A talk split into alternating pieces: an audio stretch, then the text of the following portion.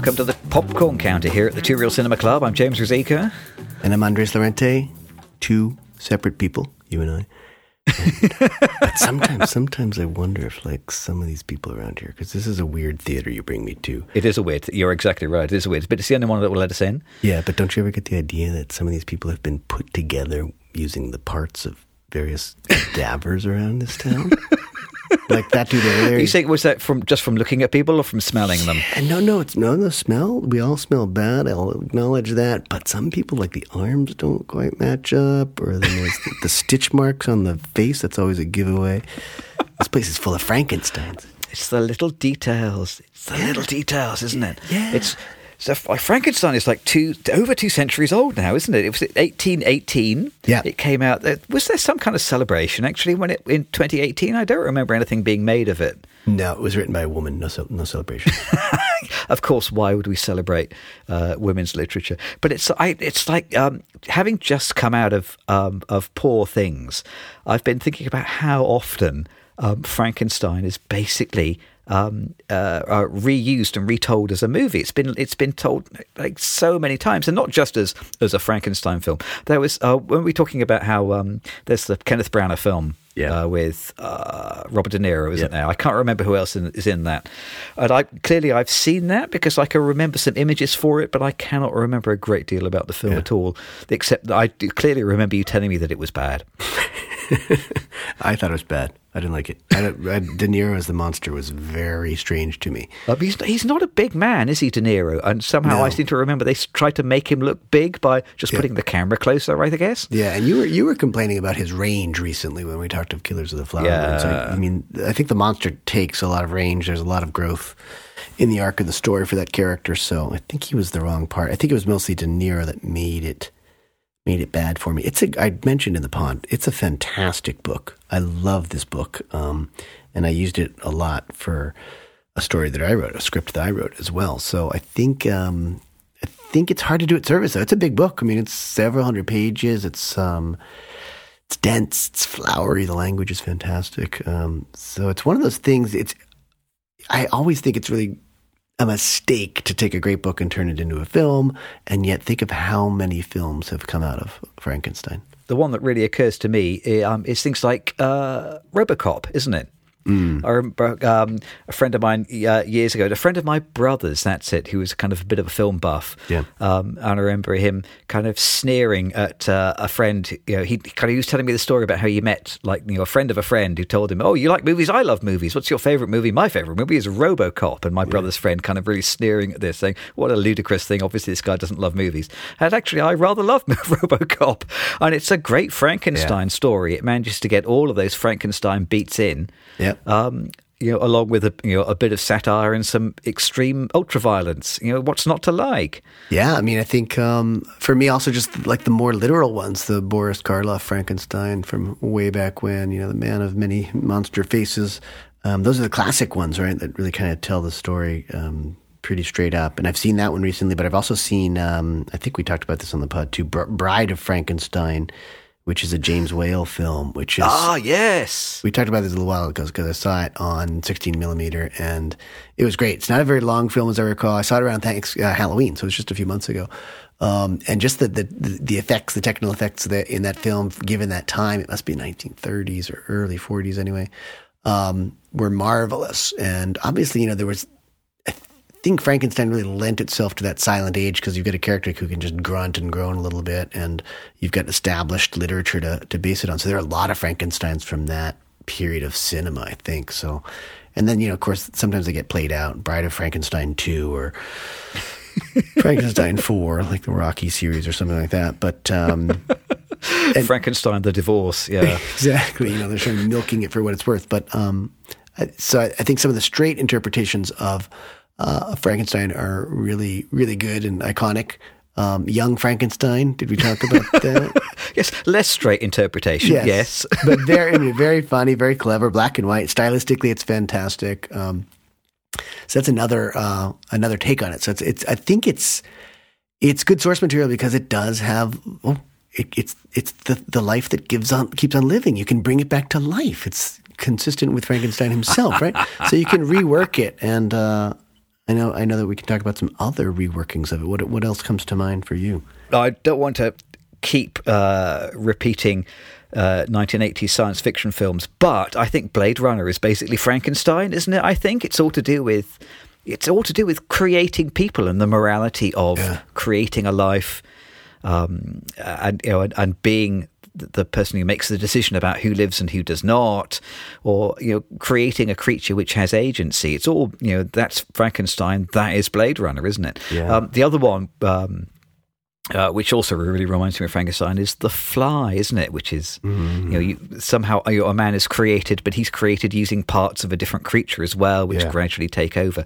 I mean, it's these are you know just repetitions of that single fundamental idea, but it's it's such a you know a, a vivid, powerful little story that you can retell it in a hundred different ways. Yeah. Uh, when I was a boy, um, I mean, I loved uh, Six Million Dollar Man. Oh, Uh, back when it was on, on telly, I watched a little clip of it on uh, on YouTube the other day. Actually, I was curious to see what it still looks like. And there was a, a YouTube video called "Best of Six Million Dollar Man," and I kid you not, it was basically four straight minutes of Lee Majors jumping really high in the air. That was that was what the, the guy who made the video thought that that was the best of the Six Million Dollar Man. Prob- In hindsight, yeah, probably was. Boy. But there was the Bionic Woman, too. Oh yeah, yeah. She she did also feature in some of the clips, but she was only allowed to jog. So Yeah, Lee Majors was was was jumping, but Yeah. uh, Jaime Sommers was only jogging. That's the big difference between men and women. Um, there's a, I think it was a, a particular episode of the Six Million Dollar Man, which I must have seen when I was like eight years old or something like that, which really stuck in my mind because I think it formed the basis of a good half a dozen different stories and scripts that I kind of tried to to develop. Yeah. Which is a scene where um, you know, Lee Majors has uh, kind of seen off the bad guys. Um, but I think he ha- he has amnesia, or he doesn't really quite understand what's happened. Maybe it's from the pilot episode, possibly. Uh, but he gets an injury to his arm, and he kind of peels back the skin, and there's machinery underneath Yeah. it. And, know, and he looks at whoever he's with, and he kind of says, "I'm I'm a machine."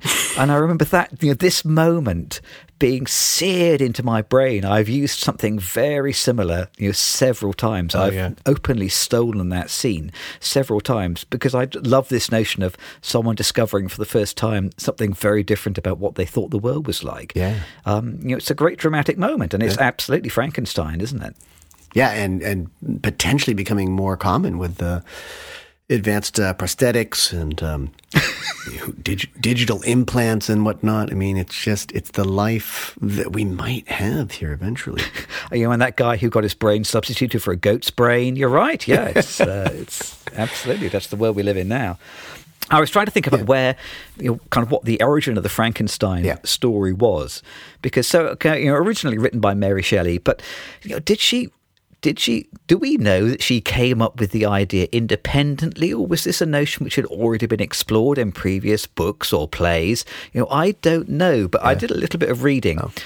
Um, and first of all, well, uh, you know what? Um, I'm guessing that Ovid's Metamorphoses are effectively, you know, a kind of Frankenstein story, are they not? Hmm. It's to do with animation and reanimation. A statue comes to life. Well, that's you know, kind of Yeah. what Frankenstein is. And even before that, actually, the story of Adam and Eve in the garden. Well, you know, Eve is a kind of Frankenstein character who's been created from a bit of Adam. Sure. So this actually is a story uh, as old as humanity. This is a story which we have been telling, you know, since stories were first told. It's uh, you know, it's a straight line, I think, from the story of Adam and Eve. Uh, to the story of The Fly, directed by David Cronenberg. They're basically the same story, I like to think. Straight line, straight line to Straight line. Yeah, from Bible, Ovid, Cronenberg. Yeah, yeah. Um, she also called it the modern Prometheus. So she, I think she was also focusing on this idea that the doctor, one single man, would be fooling around with the God's work of creating humans. And so it's called Frankenstein or the modern Prometheus. So she's, I mean, it's interesting because I think both the monster, as we call him, has definitely captured um, human imagination, but also there's this idea of a doctor or someone in a position of science or medicine being able to do godlike things. So it works on a couple of different levels, which is lovely. Um, and it's definitely become, a, you know, like a very, pardon the pun, immortal theme Yeah, it's yeah, it remains very modern, doesn't it? uh, that goes through literature and film. And that's the thing that in, in, it interests me is that it's actually it's generally considered a kind of morbid, like a monster story. Um, and I think it's about our own mortality ultimately. I mean, we'd, we'd love to think that there's a heaven or that we can come back to life. And here, Frankenstein represents this, maybe even if it's in just bits and pieces of other bodies or in some other way that we can have another life um, after this one. And I think that's probably why it's so stuck in our imagination. It's so popular. Um, I'm really, for me, it's there's a Christian thing to it. And this is kind of what I tried to explore in my script, my Frankenstein script, is that um, everlasting life and actually being able to come back to life. And you can see these images of Frankenstein on the operating board, very much like on the cross, beat up body that's about to be uh, rejuvenated. Um, so for me, it was sort of a combination of this sort of Christian story, but also you, you would have guessed this. I think of it as a socialist thing too. Jeez, and crow. Back to the stupid socialism. Um, just these different body parts, these different individual parts coming together to work as this new whole that will experience or create a new world. And so for me, it's I think that's probably not the way most people look at Frankenstein, but that's definitely an angle for me. Um, and then there's one more thing I wanted to. You talked about Blade Runner, and one thing I, I Blade Runner is one of those things where I have read the book and seen the movie. Oh. So I just want to say that because I sometimes read books and sometimes yeah, the Two Reel Cinema Book Club. Yes. Um, what's it called? Do Androids Dream of Electric Sheep? And I yes. think that's a really interesting piece there too because you've got these these androids, these creations, and if we want to call them Frankenstein's, they're sort of been they've been recreated, reanimated, and what do they need? They need a religion too, which is very odd. And then just get what do they revere? They revere the sheep. And what is the sheep? It's Jesus. so I mean, I, I, I that very interesting that you know these as life forms we need something else to believe in because the miracle of life itself is not quite enough. So we we end up revering something. And what is it in that film? There the, I don't know if it's in the film. That's oh, that was the most. That's the thing. Is the most interesting thing for me was the book. I loved the worshiping of the sheep, and I think the people had.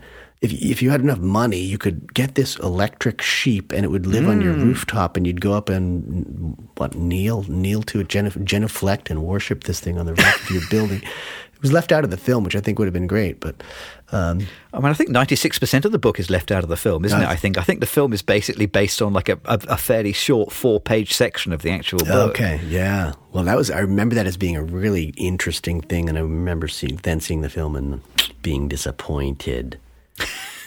Jeez. anyway, so I just mentioned uh, Jesus, socialism, and electric sheep. um, your, your, script was called some, some of, of, the parts. Is that right? Of some of the parts. Yeah. It's, it's a clever pun. It's clever. clever. That needs that needs to find an audience. That script. Um, can you remind me, like in two or three sentences, what was the story of some of the parts? Some of the parts is sort of this, this cult, cult leader who has died. I think it was um, flesh eating virus or something like that. And then he he worked for like a prosthetics. He'd founded this this philanthropic institute that treated burns and created prosthetics, and then his followers, and I call it a, reverse Frankenstein because he's kind of the original creator, but then his followers freeze his head and bring him back to life by harvesting new body parts. Oh. And then he re- he reanimates. They get him reanimated, and then he hates his original creation. He hates the cult that he um, that he formed. So, um, and then he ends up becoming part of the lobstering community where he lives, where he set up this, and he was hated in the community before, but he becomes this new person, and he brings all sort of the parts of the community come together in this uh, socialist over overtaking of the culture. Man, that, that socialists again. That is that is, reads like a very contemporary idea, man. That is that feels so now. It is, but there are no, there are no cell phones in it, so I'd have to rewrite it with cell phones. yes. Yeah, just put put a few references to the App Store uh, in in the script, and yeah, no one will notice. No one will notice. But yeah, that you could rewrite. You know, make sure it's it's um it's a retro script. Just say you know yeah. these events occurred in 1995. Well, yeah, all of my scripts are sort of frozen between like yeah 1999 and 2008 there's a kind of very narrow window where i can write so. It's just got to be pre-smartphone. That's the only thing pre-smartphone exactly. pre-smartphone. Yeah but again it was because of reading the book i realized i was looking for the piece that i needed to bring the whole idea together and mary shelley's book did that. Mm. or mary wollstonecraft i guess we should really call her.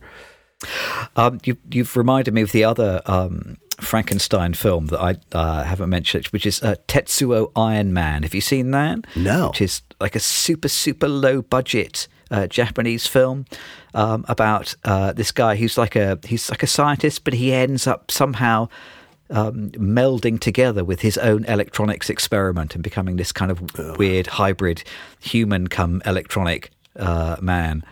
I'm just thinking uh, if if, if you um, if you remade that now, clearly he would meld with his iPhone, wouldn't Yeah, he? Exactly. yeah, absolutely. He would just be, he would become an app. I- That's I- yeah, and I think you could make that argument that we're all Frankenstein already. Ah, yeah. Well, your smartphone is already kind of an extension of your own memory, isn't it? Yeah. You don't need to remember things now because you have a smartphone that will remember it for you. Yeah, precisely. So we are all Frankenstein now. We're- all Frankenstein, and, uh, and, and um, yeah, who is who is our creator? It's Steve Jobs. He's the doctor. So actually, that Steve Jobs movie that was a Frankenstein movie as well. I guess. but we didn't realize it at the time. We didn't. It's focusing on Victor. Victor Frankenstein, not the monster. Yeah, and I think these films are going to be made until we're long gone. It's just an immortal, it's an immortal, timeless kind of uh, theme that will go on and on, but with good reason. It comes from great literature, and it will endure. As if great literature ever had anything to do with cinema. Nothing, nothing whatsoever. we should go. We should go and we should go and see the film. yeah, or go read a book. Maybe we should. Don't- I got to catch up on your reading schedule. I'm going to go read a book. You go watch this film. Right. Okay. All right. Okay. You could be the two reel book club next week.